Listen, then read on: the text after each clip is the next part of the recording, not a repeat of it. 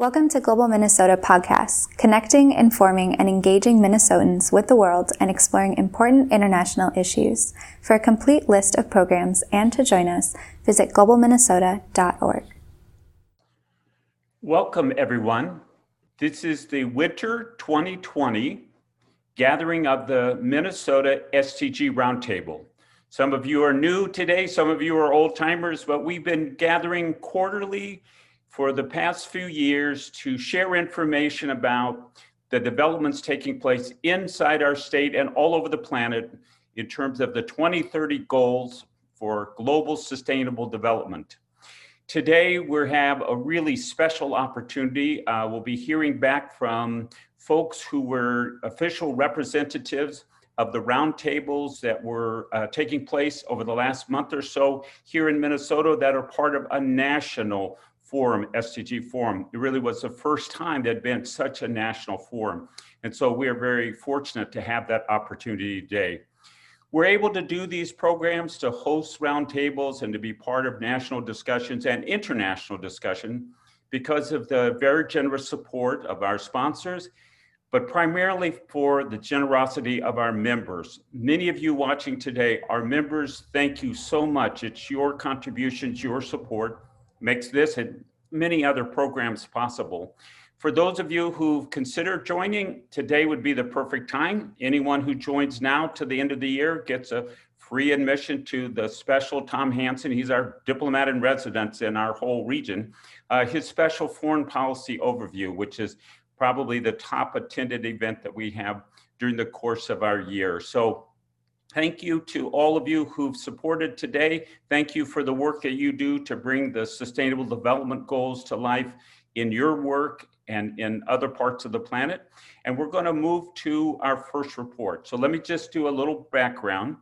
Uh, Global Washington, our cousin organization out in the beautiful Pacific Coast, uh, had this great idea that nationwide we should be talking about the SDGs at the local level and then bringing our insights back to a national forum, a national discussion. Um, Minnesota was approached to be one of the organizations, the goalkeepers uh, around the country. We took a responsibility for hosting local gatherings of uh, experts and, and people who are working in the areas of SDG 2, which is zero hunger, uh, SDG 4, quality education, and SDG 12, sustainable consumption and production. Representatives from those three gathered with others and a whole national um, conference. And we're going to hear today from our three representatives and from the amazing leader the CEO and president of Global Washington, whose idea this was and who brought this all together. Uh, she'll be the final panelist today, bringing that whole perspective together, and we'll have some conversation and questions. If you have questions or comments, you can see there on the YouTube channel in the box, there's a place to send questions. Also some links where you can go see the recorded sessions and some of the amazing background materials that are available. So we're going to start with Ann Costello, who is the director of coffee at Peace Coffee. Some of you are able to stay awake and watch this thanks to their incredible product. Uh, and turning it over to you. Hello, everyone. Uh, firstly, thank you for this opportunity. It's it's great to be part of this broader conversation. Lots to learn, and uh, it's been a real pleasure to to to talk to everyone and and learn more. Um, and continue to do really good work. Um, so my name is Ann Costello. I'm the director of coffee at Peace Coffee. Uh, so Peace Coffee, I always say Peace, not it may it may come through as Pete, which is a, a much larger um, coffee roaster, but we are located in Minneapolis. We are 100% fair trade and organic B Corp certified coffee roaster. Um, so our mission is to produce a delicious cup of coffee that sustains the livelihoods of the people who grow, roast, and sell it, and also protects the environment that produces it.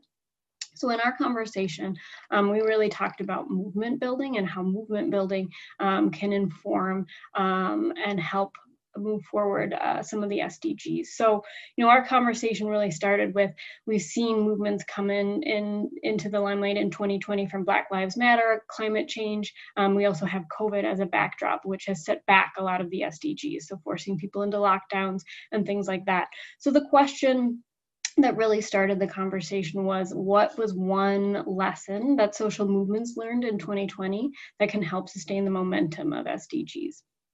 Um, I loved this conversation and this and the, and the question, the question that started the conversation. Um, you know, COVID put uh, a spotlight on deeply problematic issues that that already exist, and then many social movements have been actively working to address these for for decades. So when I think of of COVID, it's a time where we are, you know, being we've, we've never felt more disconnected in a lot of ways. Um, we may be in lockdown, we may be spending much more time alone. We are trying to keep the people in our families, our communities safe.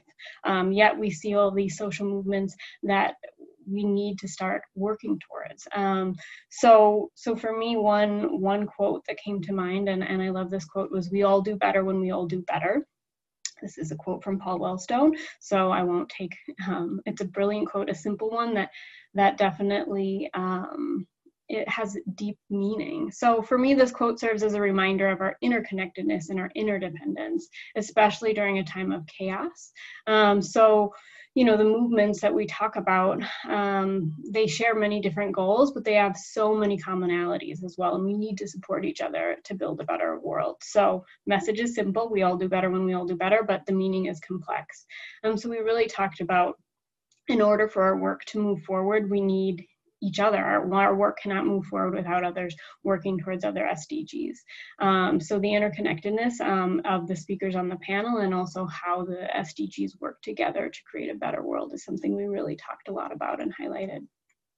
Um, we also talked about how consumers um, can can engage with movements that can help um, further humanitarian development goals and, and the SDGs. So uh, from Peace Coffee's perspective, we talked a little bit about the fair trade movement and the B Corp movement. So for, for coffee specifically, I won't go into too many details and get too dorky here, although I could, I could go on for hours. Um, uh, it's a little bit of background about how coffee is produced. There's estimated over 12 million coffee farms throughout the world and over 125 million people who depend on their on coffee for their livelihoods. 80% of coffee farmers are smallholder farmers, um, and coffee is traded in 40,000 pound increments. So, uh, against that backdrop, how do you create um, radical change? Make sure that farmers get fair prices, that they can have a sustainable livelihood, that they can um, protect the environment in which their farms are located. Um, so, so a little bit about fair trade and that movement is it's simply a, a vision um, for an economy based on solidarity. So for us, you know, fair trade supports small farmer cooperatives. So democratically organized um, groups of farmers come together, and these offer really powerful economies of scale. Um, and, and also access to transparent information, um, also agronomic and technical assistance. Uh, so coffee is typically traded off of a commodity market, which in, in theory should reflect supply and demand, but oftentimes doesn't. Um, so what fair trade really, really works to do is, is say, um, when the market is low, when it's disconnected from the cost of production, we're not going to follow that. So, you know, from our our job as a roaster, it's to create a product and broadcast a message so consumers can understand why we cost more on the shelf. If the market is low, we're not going to follow it down. We're always going to follow it up and make sure that we have those conversations and those direct relationships with our producers on the ground um, to pay sustainable prices and and and make coffee a, a sustainable livelihood and also the long-term piece as well. So long-term relationships, Peace Coffee believes in long-term relationships. You can't make change overnight. You need time um, to do that. So, so these are the some of the tenets of fair trade that really work towards SDGs, and consumers can engage with that by buying fair trade products. Um, B Corp is another movement where I think consumers can have a lot of um, engagement around SDGs. So B Corp is a global movement of people using business as a force for good really make sure that your mission, that your work, um, you can't just say you do something and not do it and be a B Corp certified business. It's really making sure that your mission is locked into the DNA of the of the business, and and every decision at every level really takes that mission into account. Um, so this is this is another piece that I think is is a, a opportunity for consumers to engage with SDGs. Um, B Corp also has uh, an ability for it through an assessment tool for companies to assess their progress towards UN Sustainable Development Goals as well. So again, another way that consumers can engage um, with with businesses and also know that they're working towards SDGs. Um, so when consumers support movements like fair trade and like B Corp, um, when they buy fair trade products, so coffee is just one product, it can also be cocoa, tea, bananas, or B Corp certified businesses. Um, so probably the best known one is Patagonia, Athleta, Ben and Jerry's, there's a wealth of them. They're directly supporting progress towards SDGs. Um, because they really look at the entire value chain and all of the stakeholders involved. So people, planet, and profit need to be viewed equally as important as equally important in a truly sustainable business. And when that is done, it is one way, and I would argue a very powerful way to stay, sustain momentum towards these goals. So this is one way that even when we are at home maybe more often than than we normally are there's still ways to feel like as a consumer that you can engage with uh, products and support businesses that also support uh, progress towards un uh, sdgs um, and the last part of our conversation, and I really loved this, is you know I think numbers and stats and benchmarking, all of these are really important to understand how we're moving towards S- SDGs.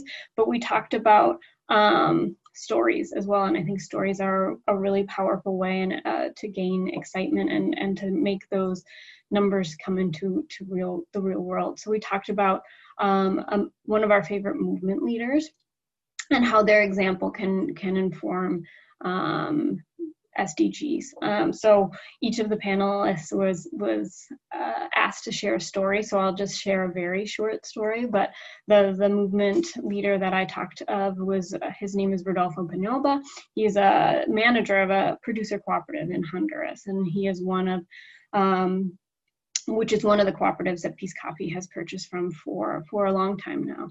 Um, so very quickly, one of one of COMSA's job, this cooperative is to, to get members to understand the importance of organic and regenerative agriculture. And so when members are coming in, they maybe have been farming in a conventional method. How do you start to teach them how to produce coffee in a more sustainable way.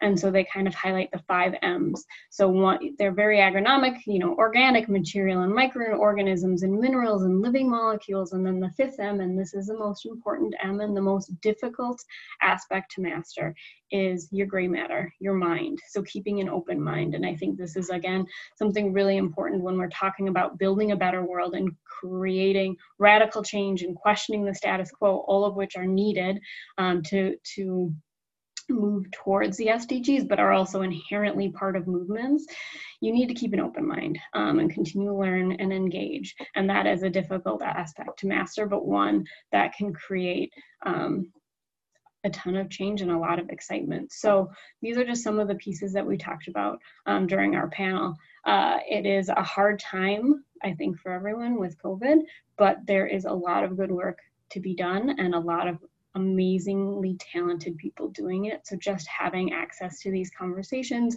and um, being connected with like-minded individuals, all working on different things, um, is is provided with me with a lot of excitement and um, optimism for the future and moving forward.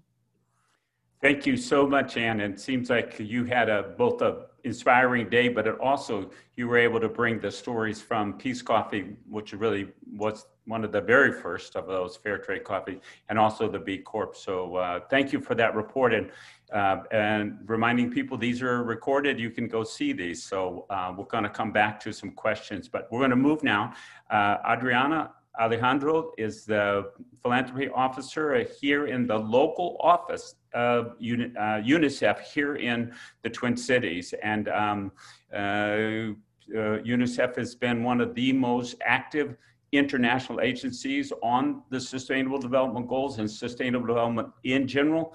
And especially in this time of COVID, there's a lot of integration of these. Take it away. Thank you so much, Mark, um, and actually, thank you so much, Kristen, who will be we'll be hearing about um, later for this fantastic convening that we had uh, with Goal Makers. I, I would be remiss to say that I'm excited and I'm a proud uh, member of Global Minnesota. I'm thankful for all the uh, programming that you have here in, in Minnesota. And thank you so much for inviting UNICEF to so many, uh, so many spaces where we could share the, the amazing work that we do. Uh, my name is Adriana Alejandro, and I am a proud staff member at UNICEF USA, where we're advancing the global mission of UNICEF by rallying the American public to show support for the world's most vulnerable children as we relentlessly pursue an equitable world for every child.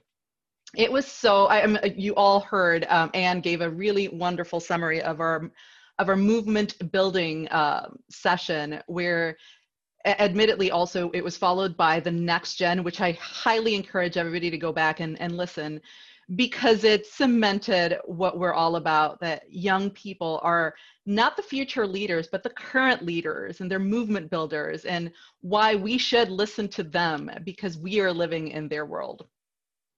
The question that was uh, brought up to me uh, in order, you know, to, to start the dialogue is how can we combat the sentiment of global engagement um, with the growing wave of nationalism, and what's the role of uh, educating uh, citizens in global citizenship? Uh, and this is just so important. I feel like you cannot turn on the news um, or you cannot speak to anybody when and, and not hear about all these themes. And UNICEF is obviously committed to cultivating um, an American constituency worth empathy, um, where this empathy will grow across the world because we need to care about the inter- international space as much as our own. Um, and it's actually really great that Global Minnesota is not only uh, educating its uh, adult members, but its young members as well in uh, global citizenship. And we even have so many organizations here uh, that are building curriculum uh, because of higher, uh, our high, high diasporic communities and because of internationalness, because we need to understand this global interdependence we need to build back uh, respect and and these values that value diversity um, we have the ability to challenge injustice and inequities um, and then take action in a way that's personally meaningful. One of the sessions that I attended, uh, uh, I listened to Secretary Glickman mentioning some of the harmful things about the American First um, effect in this current administration, be it the Muslim ban or getting out of the Paris Accord, which had you know drastic uh, consequences that increase populism and nationalism and isolationism. Then global citizenship combats this with creativity and innovation and a commitment to peace and human rights. In human rights uh, and particularly as it relates to unicef we always and constantly me- mention, and I love how Anne mentioned, broadcast the message that SDGs cannot be realized without realizing children's rights. We just can't.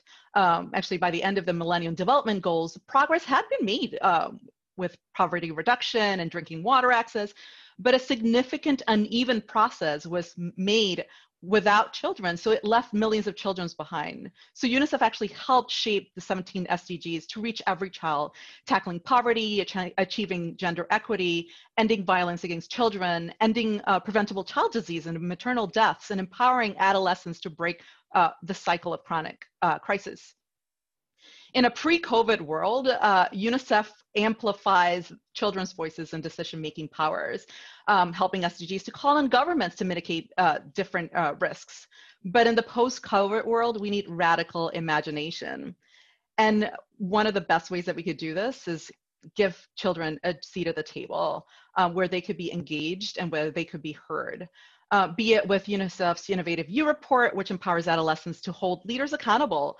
Um, they report sexual exploitation in schools or shortages of drugs in local clinics, or uh, UNICEF's Voices of Youth, which, which is an outlet that allows uh, children and adolescents to share some of their visions of how mental health is, is one of their biggest crises right now and build community in it. Uh, UNICEF has over 800 uh, UNICEF clubs in the United States and 40 states, actually, many of them in Minnesota. And we empower the American teens and college students and young professionals to advocate for these children's rights.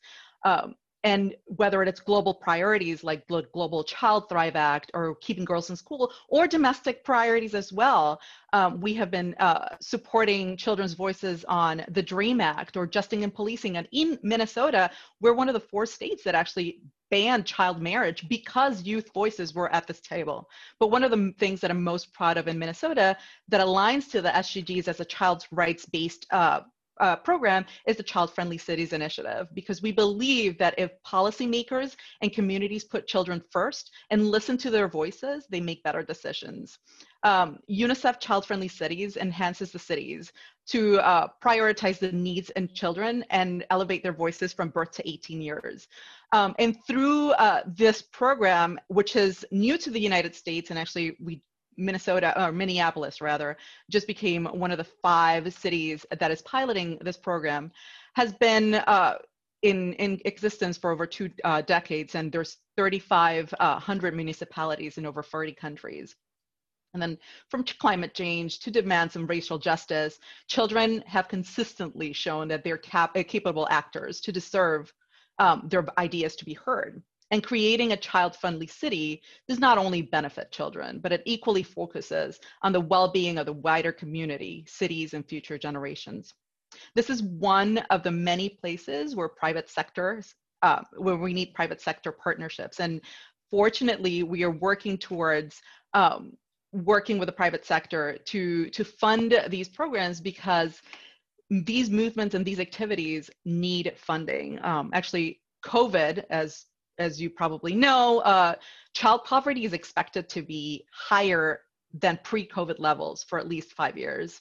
And despite countries spending approximately $10 billion or almost $10.8 uh, billion or $11 um, in COVID response in the last six months, only 2% was specifically dedicated to support children and families.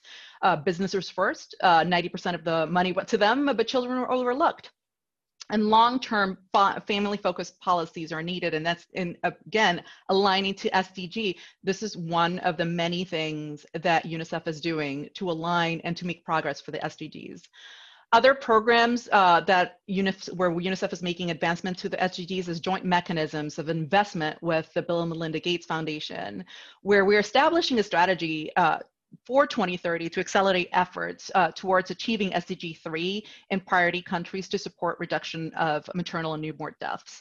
And it's really exciting because it lays a groundwork where we build up to 2030 and generally it's more flexible and catalytic. Um, the program where I'm most excited, again, aligning to the SDG is this UNICEF's and Facebook's uh, recent partnership where we launched this global partnership um, that is anchored on four pillars that is focusing on health, education, online safety, and capacity building. Um, we know that in order to reach these goals, we need to tackle specific issues. So in goal three, we're partnering in efforts under like health and well-being pillar. Uh, on goal four, we're um, focusing on education and social cohesion. Uh, on goal 10 we're uh, focusing on uh, reduction of inequalities as a cross-cutting for all pillars. And then of course 17 a cross-cutting goal that intersects the four pillars in itself.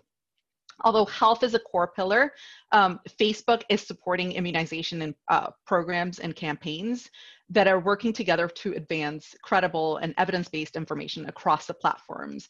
Because this is not news 2.7 billion people are in the platform and some countries almost exclusively use Facebook as uh, their population uses Facebook as a, as a news source. And there's so much risk of misinformation. Misinformation is probably the, that's the strongest weapon we, we have right now. Um, ultimately, uh, COVID is you know, a children's crisis. We have overburdened, overburdened systems. We have pandemic restrictions. Children are out of school. Um, and even before COVID, conflict and climate change were driving an unprecedented growth in number of children needing humanitarian assistance. Uh, but we are who we are because we don't stop. Uh, there is absolute reason for hope. Um, one of them, which Mark mentioned, uh, the COVAX facility, which is UNICEF is helping to lead, is going to deliver the vaccine safely and affordably for all countries in need. Um, and like Anne mentioned, uh, we are stronger when we work together. Uh, we know that it's all up to all of us to make the world better and more equal and more peaceful place for all, and we won't stop until that's done. Uh, really, really excited to have shared this with uh, the nation's uh, Global Makers um, Forum, and uh, thank you so much for listening. over to you, Mark.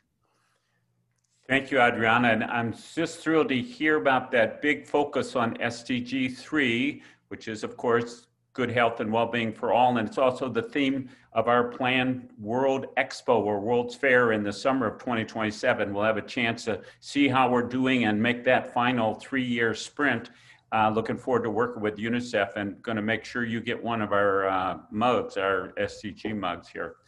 Now we're moving to um, Alexandra Spieldoch, who is the president and CEO of Bountifield International. Uh, she's um, been a leading force for decades on the policies that we approach the international community from, our trade policy, agriculture policy, focusing on Bountifield's special niche of making sure that small landholders in Africa have the technology they need that works for them to help reduce waste and to increase the sustainability of the whole system and to change the system at the same time. So glad you could be here with us today. Take it away, Zan. Okay. Can you hear me and can yep. you see me? Can you hear me and see me? We cannot see you yet, but that's uh, sometimes that happens. But we okay. can hear you fine. Okay. Well, thank you for um, that introduction, Mark, and it's such an honor to be part of uh, today's panel and part of this really historical um, process. As Mark said, um, I have been working on these issues for many years now, and it is um, so wonderful to be um, seeing this kind of dynamic, interestingly, you know the online dynamic also created with the with this covid experience that has in many ways you know brought us closer together and allowed us to have some really targeted discussions. And thanks to global minnesota for the um, the strong leadership you role role that you play globally nationally and also here in minnesota. And i should tell you i always tell this story a little bit when i when i'm in a new space that i in part moved to minnesota because I wanted to work with Mark Ritchie, and um, he's um, always been an inspiration to me. So it's a genuine honor. As Mark mentioned, um, I'm Alexandra Spieldoch, and I'm the CEO of Bountifield International.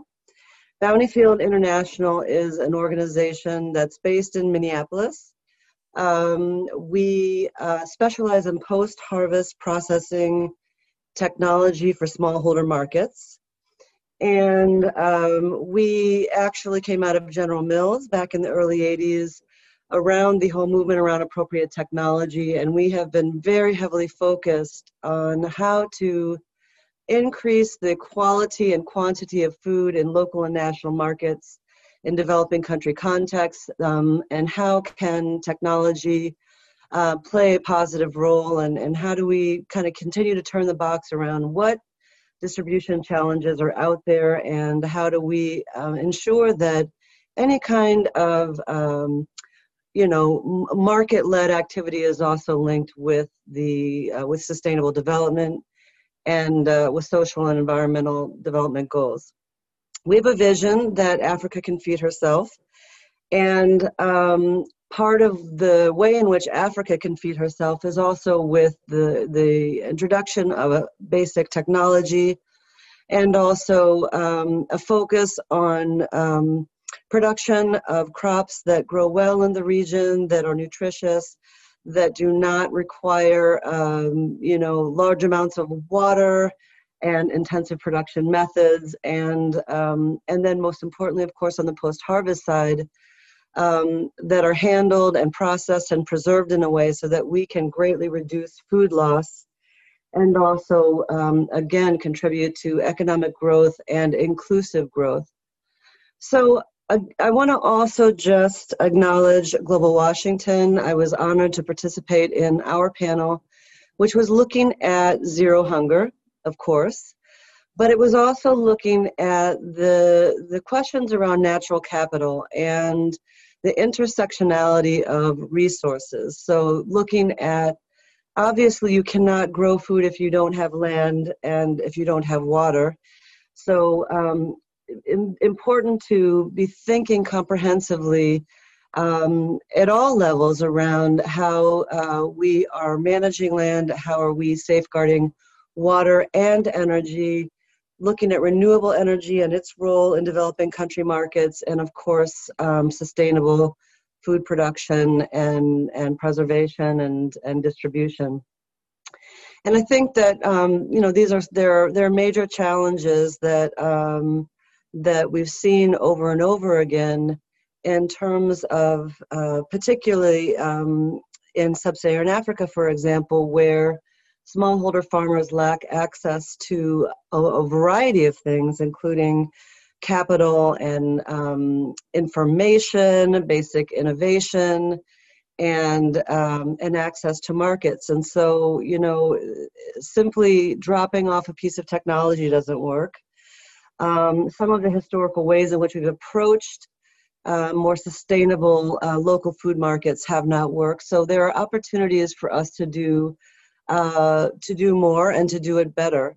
So our group, interestingly, um, we were coming at our you know this discussion from different sectors. We were talking about fisheries, we were talking about staple crop production in, in the case of Bountifield, and then we were also talking about solar energy um, on our panel as well trying to um, understand some of the linkages and some of the gaps in in developing country supply chains. And supply chains in terms of su- supply of food where there are bottlenecks in food supply that are that are deeply challenging but also supply uh, chain bottlenecks with technology. Recognizing that there may be demand for new innovation, but there has been major challenge in introducing new innovation or or appropriate um, innovation into um, into certain markets, particularly in sub-Saharan Africa, and that there are major challenges with the distribution, both of food and of technology, and so that while it may not be the sexiest topic at least on the surface. When you get into it, it gets pretty sexy, I think. Um, but you know, supply chain really matters, and if we're talking about a market-led approach or increased role of the private sector, then we need to actually be thinking in in targeted and strategic ways about how to link uh, the private sector to the work that we're doing, whether it's uh, food buyers, um, technology suppliers, uh, agri dealers for different types of innovation, and and so on. The other thing that we talked about was around um, the importance of gender equality and initiatives to really invest in women um, in agribusiness, for example, and efforts to reduce the amount of labor and drudgery that women experience on a daily basis with regard to um, everything related to preparing food for their families and for their communities. And so, um, you know, linking the sustainable development goals um, in terms of on, on multiple levels, but certainly bringing gender equality into a much more central role around zero hunger. And um, incredible opportunity there that I think has not been capitalized on in the past. And um, also new and important opportunities to create employment for youth uh, where there has been this incredible migration out of the rural sector into urban areas. This in and of itself is unsustainable.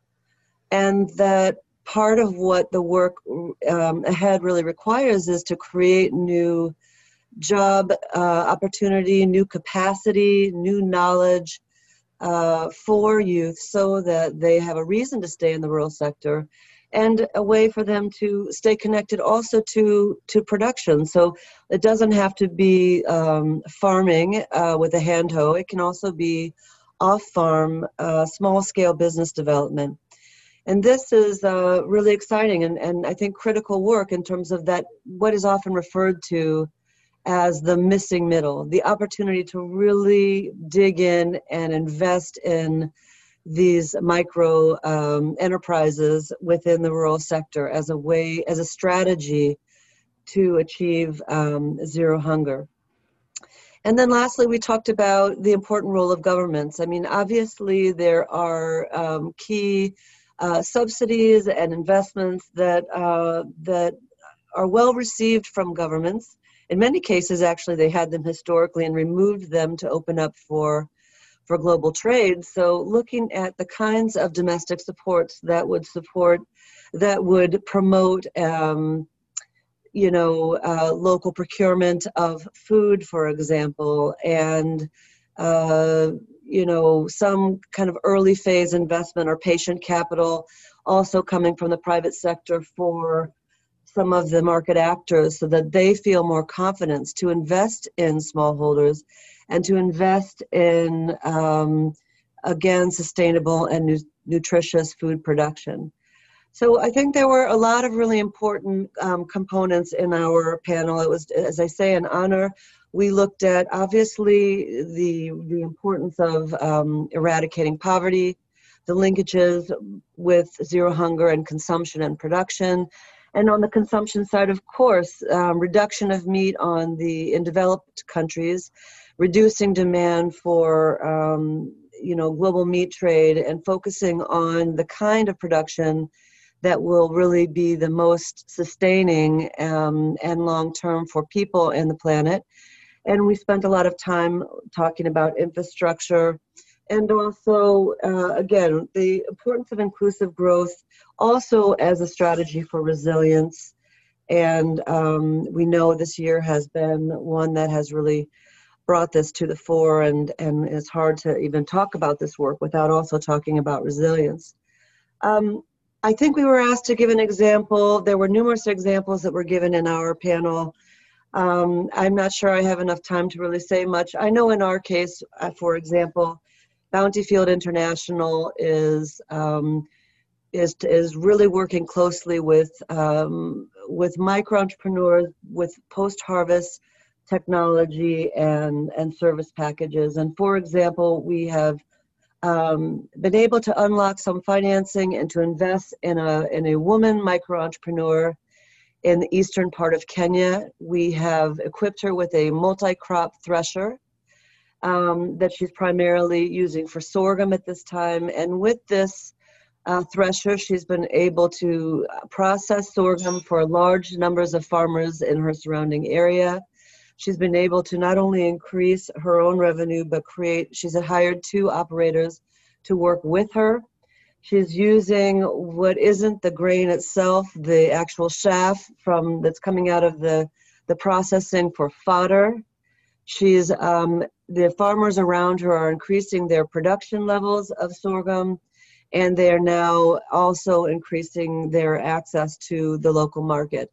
And I think that's an example, again, of a comprehensive approach that's also looking at the all of the multiple facets of, of sustainability and um, happy to take any questions and That's talk further about great, this. Great example, and we'll come back because uh, we'll have some time at the end for questions. But thank you, thank you for that overview and what a rich, complex, and comprehensive discussion you got to have at that national forum. That's great.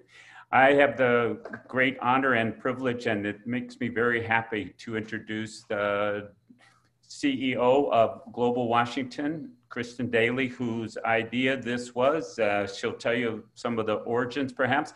Uh, but the uh, the goal was to bring pieces from different corners of the country into a national conversation, not as an endpoint, but as the beginning point. Kristen, take it away.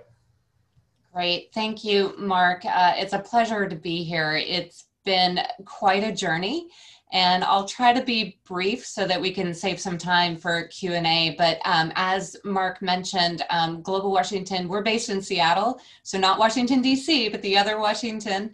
And we are very similar to Global Minnesota. Uh, we are actually a network of nonprofits and for-profits that have a presence in Washington state and do work to improve lives in low and middle income countries. So we have some of the largest NGOs like PATH and World Vision and companies like Microsoft and Starbucks. We also have members that are headquartered outside of Washington state but have staff in what in Washington state such as Oxfam and CARE and Save the Children. So, uh, just as background to tell you a little bit about the arc of how we got to this national forum, um, Global Washington embraced the SDGs about two years ago as a framework to spotlight the work of our members.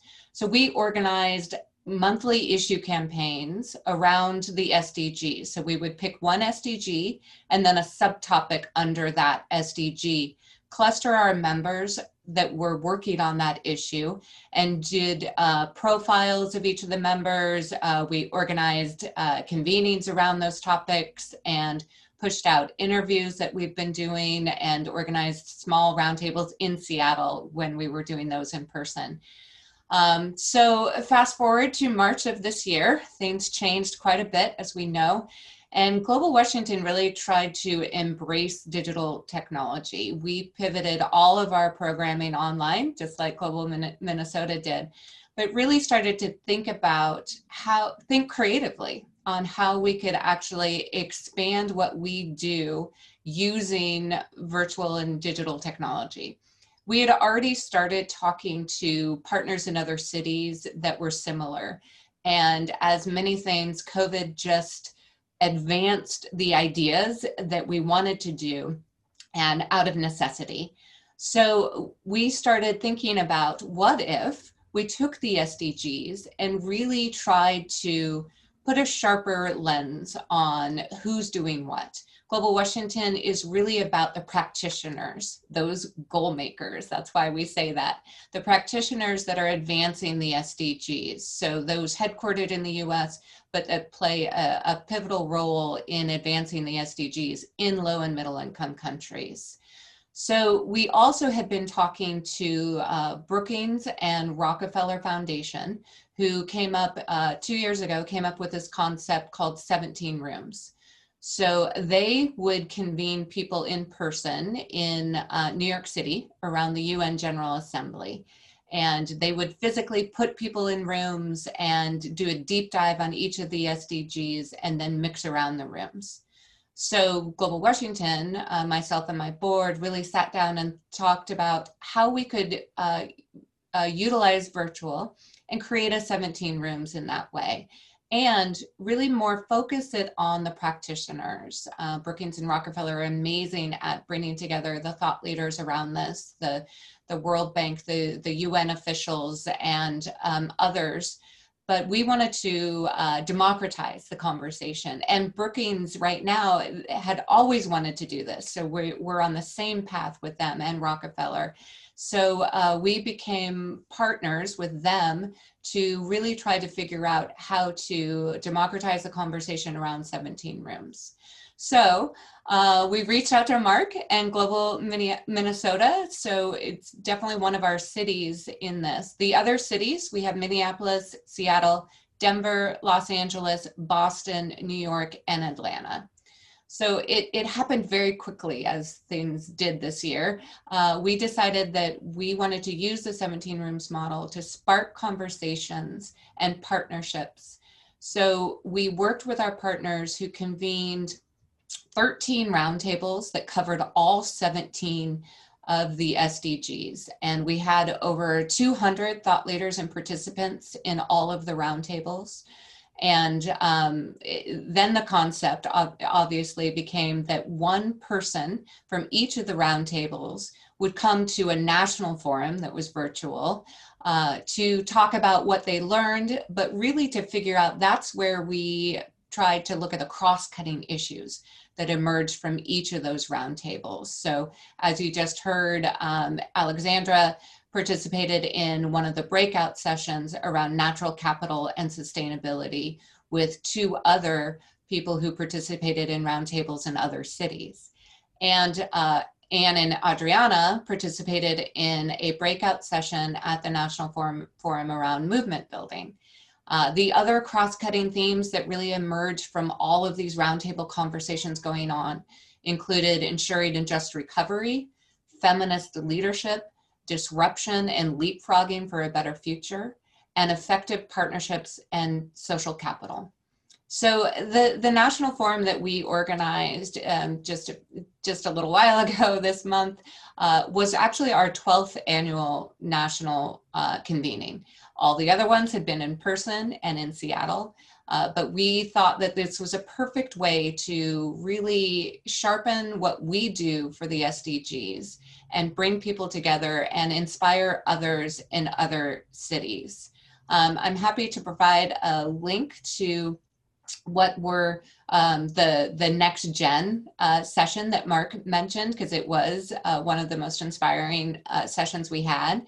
I can also provide links to uh, both uh, Alexandra and Anne and Adriana's um, session that they did. We don't have all the sessions out there publicly because it was a benefit of paying for a ticket to go to the National Forum, but um, I'm happy to provide those through Mark. We'll get those out to you. So, what's next? Um, we've had so many conversations and such great content and people coming together to really spark ideas. However, we know that just one convening is not going to produce the results we really want. Uh, we really want to deepen these conversations so that we really can move toward reaching the SDGs. So we're talking right now with Brookings and Rockefeller because they have their own working groups. There is some overlap with our roundtable convening uh, participants, but we hope that in next year we'll talk about how we can deliberately um, align these two groups so that we can expand the conversation, expand the ideas that are going into solving these problems. Uh, we're also going to get the, the city host uh, back together in January and really decide what they want to do. The whole concept behind this that Global Washington wanted is that each city can take this and own this and figure out what they want to do. So I think, Mark, that's your challenge, and I'm sure you're going to engage people on this call. There, we'll figure out how to support each other. This is an ongoing uh, network that we want to continue. But there's many different aspects of the SDGs and the 17 rooms model, this goal maker model that we could all do. Um, Mark might want to do something on different SDGs, convene a group um, around global health, for example. So uh, there's lots of different conversations that we can do around this. There's also um, another movement that's happening, taking the SDGs to local and domestic issues. The United States has to reach the SDGs as well. It's it's one of the countries that uh, around the world that we need to focus on as well. So that might be an area for each of our cities in the partnership to really take the SDGs and the 17 rooms kind of toolkit and figure out how to reach those within their own city, within their own state. So January and February is going to be the, the time when we really figure out how to advance uh, what we wanted, what we started this year. As Mark said, this is only a beginning for the potential. What we do know is that we're going to be creating a report that is a compilation of ideas that came out of each of the roundtables and that fed into the national forum. So that report from Global Washington will be coming out in January.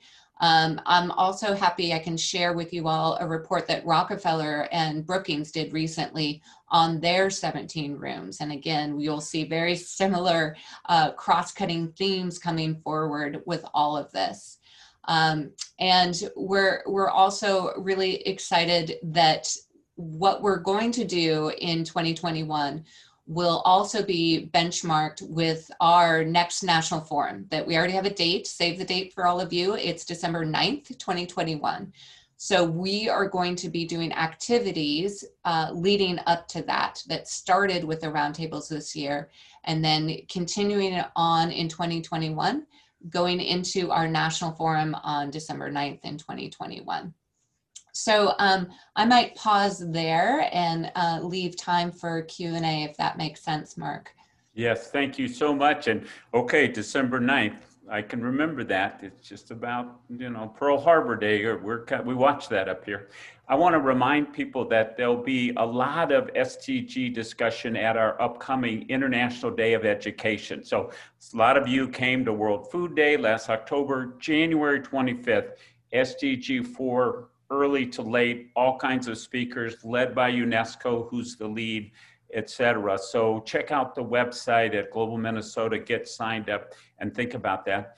Before we have a question, I want to give a special shout out to our friends from St. Cloud State, Catherine Johnson, and the program there around the Confucian Center. Uh, the university provided us today a very special uh, gift, a gift of, of um, language translation, and some of you could see the subtitles uh, so that our deaf friends can participate in these programs. And it's a big uh, opportunity for us to make our mindset and our ability and our change happen. Thank you, Catherine, and thank you, St. Cloud State. So I'd like to invite all the panelists and friends uh, uh, come back on with your um, unmute your video and unmute your um, audio. And I have a question.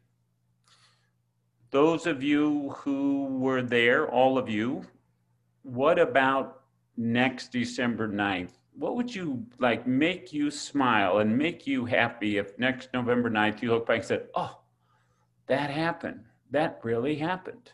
What would it be? I, I'm, I'm happy to share that I would love all the vaccine rollout procedures to go smoothly for vaccine misinformation to decline so all of us could uh, do better, like Anne mentioned, when we all do better, this is one of the easiest and most uh, important technologies that actually saved more lives in the 20th century. Uh, and we could do it.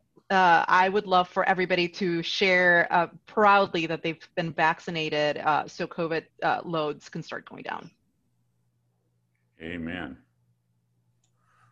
Anne that that it would be I, i'm going to jump on that one and answer that as well i think that's first and foremost in order to make a lot of progress we need to figure out ways that we can come together in person safely and have these conversations you know digital world is awesome and that's reduced a lot of barriers to participate in events like this but on the other hand we do need to have that safety come back to our communities both locally and globally to really start getting moving on on addressing the sdgs Alexandra?